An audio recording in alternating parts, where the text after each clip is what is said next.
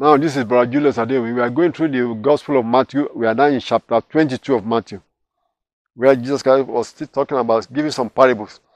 And Jesus answered and spake unto them again by parables, and said, The kingdom of heaven is like unto a certain king, which made a marriage for his son, and sent forth his servants to call them that were bidden to the wedding, and they would not come. Again he sent forth other servants, saying, Tell them which are bidden, Behold, I have prepared my dinner, my oxen, and my fatlings are killed, and all things are ready. Come unto the marriage. But they made light of it, and went their ways, one to his farm, another to his merchandise. And the remnant took his servants, and entreated him spitefully, and slew them. But when the king heard thereof, he was wroth. And he sent forth his armies and destroyed those murderers and burned up their city. Now, this parable is really is talking, he says the kingdom of heaven is like this. So he's talking about Israel, how they are treating the servants of God. So that's really what you have to understand. He said they, he was going to finally burn up their city. But he went further and said, Then sent, said he to his servants, the wedding is ready, but they which were bidden were not worthy. So go ye therefore into the highways, and as many as ye shall find, bid to the marriage. So those servants went out into the highways and gathered together all, as many as they found, both good, both bad and good. I mean, they just call everybody. Anybody that wants come over, there's a wedding going on, both bad and good people. They just bring all of them in. And the wedding was furnished with guests. So that was symbolizing also that the Lord sent the Holy Spirit and the preachers to go out to the Gentiles and call them into the kingdom of God. Call them in that Christ is the Savior. Call them that there is a wedding. The wedding is the wedding of the Son of God. To take a bride, the Gentile church, and believers are calling me. That's what this parable is symbolizing. Call it a marriage dinner. So now it was furnished with guests. Verse 11 is a caveat to this story. And when the king came in to see the guests, he saw there a man which had not on a wedding garment. So they call everybody, everybody, anybody, everybody, anybody, just call them from the streets, come on over. But say, there is still a rule. When you come to a wedding in those generations, it was using that it was using this that generation to, to describe what happened in wedding. But when they come for a wedding like that, they give them a the first everybody must wear this vest or a t-shirt. How to say maybe happy birthday or happy wedding anniversary. They all have to be in the same type of costume, so they call it. But now when the king came and saw that, oh, why is this one not wearing the costume? That's why the Bible says, and he said unto him, Friend, how camest thou in either, not having a wedding garment? And he was speechless. See? In that generation, when they come for a wedding garment, you have to go through this door, and the servants are at the door giving you a T-shirt. You have to put it on top of whatever you're wearing, uh, a, a, a, costume, so that everybody is wearing the same costume in the in the in the in the, in the, in the, in the feast. So that's why if, are, if that man has come through the door, the main door, he should get one and put it on. But now the king came and said, "Why are you not wearing? Where did you get through how do you get me? How do you come in here without wearing that vest? Which means the man didn't come through the door, maybe through the window or through the back door, and that's not acceptable. So the man was speechless. Say, How camest thou in either not having a wedding garment? He was speechless because you know about the wedding garment. He saw them wearing it, but uh, you know where they get it, but he was thinking he was just going to have fun. But then said the king to the servants, Bind him hand and foot, take him away, Cast him into outer darkness, there shall be weeping and gnashing of teeth. You say, Well, I thought you call everybody, we just want the place to be filled. You want the place to be filled, but they still have to follow rule. Maybe it's one of those that rejected you the first time. That's why you cast them out. For many are called, but few are chosen. Was how the Lord Jesus Christ summarized this parable. Many are called, but few are chosen. Yes, many are called, but when you come, then it shows those who are to be accepted. Many are called, but few are chosen. Verse 15. Then when the Pharisees and took counsel how they might entangle him in his talk, they tried to entangle our Lord Jesus Christ. And they sent out unto him their disciples with the Herodians. These are the servants of Herod, King Herod. Saying, Master, we know that thou art true and teachest the way of God in truth. Neither carest thou for any man, for thou regardest not the person of men. So they try to praise him. And we don't, you, are, you, you always say the way it is, you don't regard, you don't respect any, you don't regard any personality, like Herod, the king, or something, for they are known that way. You're not going to respect any personality. Then they want to ask him a question that is loaded with uh, politics. Tell us therefore, what thinkest thou? Is it lawful to give tribute unto Caesar or not? I mean, they are trying to find out what he say, what he will say about the taxation, so that they can accuse him. But Jesus perceived their wickedness and said, Why tempt ye me, ye hypocrites? Why you call hypocrites? And they claim to be Israelites that they want to be on the side of Israel. But they're asking questions that we, if he commit himself, they will be accusing him to the Roman Empire. That he was saying that they shouldn't pay tax. That's why Christ said, Why tempt ye me, ye hypocrites? Show me the tribute money. And they brought unto him a penny, which is what they used to pay the tribute or the tax. And he said unto them, Whose image, whose is this image and superscription on the money? And they said unto him, Caesar's. Then said unto them, Then render therefore unto Caesar the things which are Caesar's, and unto God the things that are God's. So the image, Caesar put his image on that money so that you may know it is owned by Caesar. Give him back his money. But you are the image of God, give your heart back to God. That's why I say, well, unto God the things are God's. Verse 22, when they had heard this word, they marveled and left him and went their way. Now, verse 23, come the other group that want to have questions. The same day came to him the Sadducees, which said that there is no resurrection, and asked him.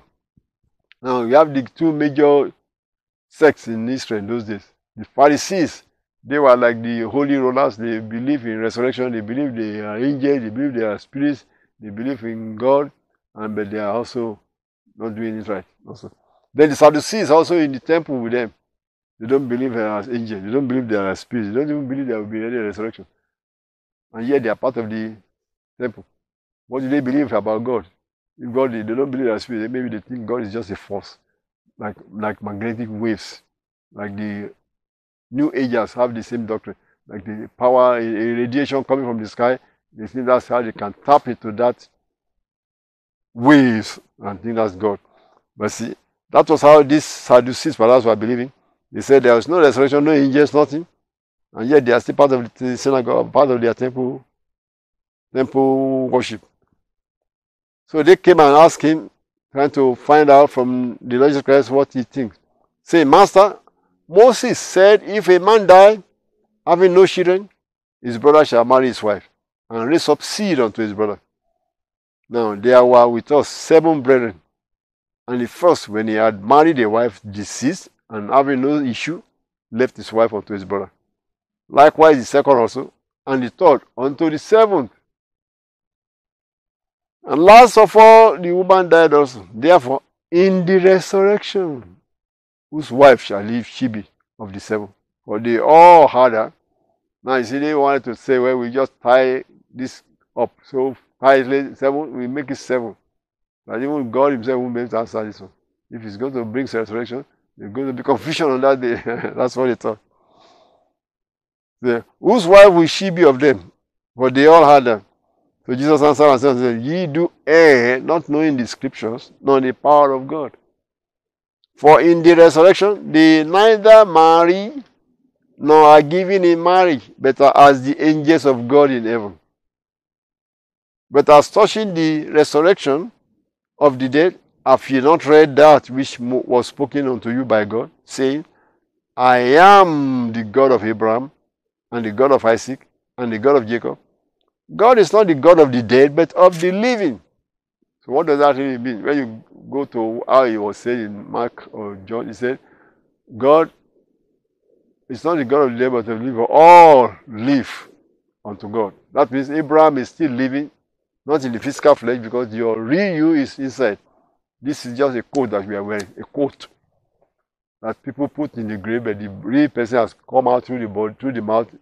The spirit and soul came out and go to wherever you are going. And that spirit and soul is still living. God knows where he is at. You can see Abraham where he's at. You can see whether he's in hell or in paradise. Where anybody that, is, that goes out of the body. But the coat is thrown into the grave that rotten. So that's why Christ said, God is not the God of the dead, of the one that was thrown in the grave. It was the God of the living, those that are taken out of their body into hell or to paradise. God is still God of Abraham, wherever Abraham is there. So that was what, what the Lord was saying. When the multitude heard this, they were astonished at his doctrine. Wow. The only person that can know that is the one that can see the other side, also the Lord Jesus Christ. He gave a parable of a story of the rich man and Lazarus. You see that in the book of Luke. The rich man that went to hell, and yet he was buried. But the real, the real person is the spirit and soul went to hell. Lazarus that was thrown into the gutter after he died, his spirit and soul also was taken to paradise, Abraham's bosom. See? And Jesus Christ telling that story that a certain rich man and a certain beggar Lazarus. And that was telling us that there is life after death. That is the real you. The physical death is just a, just putting on, put off your coat, throw it away, and the real you went somewhere. And that is what you must believe, person that listen to this, because it is the truth. Verse 34. But when the Pharisees had heard that he had put the Sadducees to silence, they were gathered together.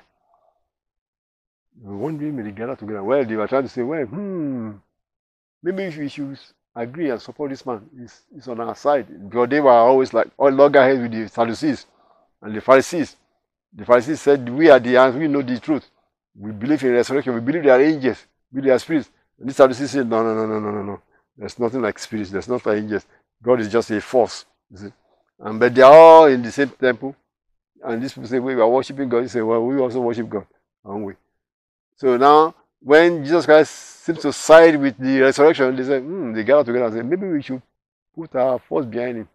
But now he's going to say something that's going to make them say, we don't want this man. Because the Lord always try to put them where they belong. When the Pharisees had heard that he had put the Sadducees to silence, they were gathered together. Then one of them, which was a lawyer, asked him a question, tempting him, saying, Master, which is the great commandment in the law? Jesus said to him, Thou shalt love the Lord thy God with all thy heart, and with all thy soul, and with all thy mind. This is the first and great commandment. And the second is like unto it, Thou shalt love thy neighbor as thyself. On these two commandments hang all the law and the prophets. Verse 41. Now, while the Pharisees were gathered together, Jesus asked them, saying, What think ye of Christ? Whose son is he? They said to him, Son of David. I mean, that's how they are expecting. They say, the Christ will be the son of David, the son of David that will become king. Verse 14, he said, How then doth David in the spirit call him Lord, saying, The Lord said unto my Lord, Sit thou at my right hand, till I make thy enemies thy footstool. If David then call him Lord, how is he his son? Now see that they have read those psalms over and over again. They didn't even know what it meant. David said, Thou the Lord said unto my Lord. The Lord said unto my Lord. And they wonder, well, who is his Lord? Who is Lord? This Lord saying to this Lord, and this Lord is your Lord. So they didn't understand what is this, so they just sing it like a song. But Christ saying this, David was saying it in the spirit that he's talking about the Messiah as his Lord. So if he is, if the Messiah is your Lord, how can he be your son? That's what Christ was asking them. If David then called him Lord, how is he his son? Hmm, they couldn't answer that. And no man was able to answer him a word. Neither does any man from that day forth ask him any more questions. I mean, they know that this is beyond their comprehension. Now that was the end of chapter 22. And we go to chapter 23 in a in a few minutes because we will continue chapter 20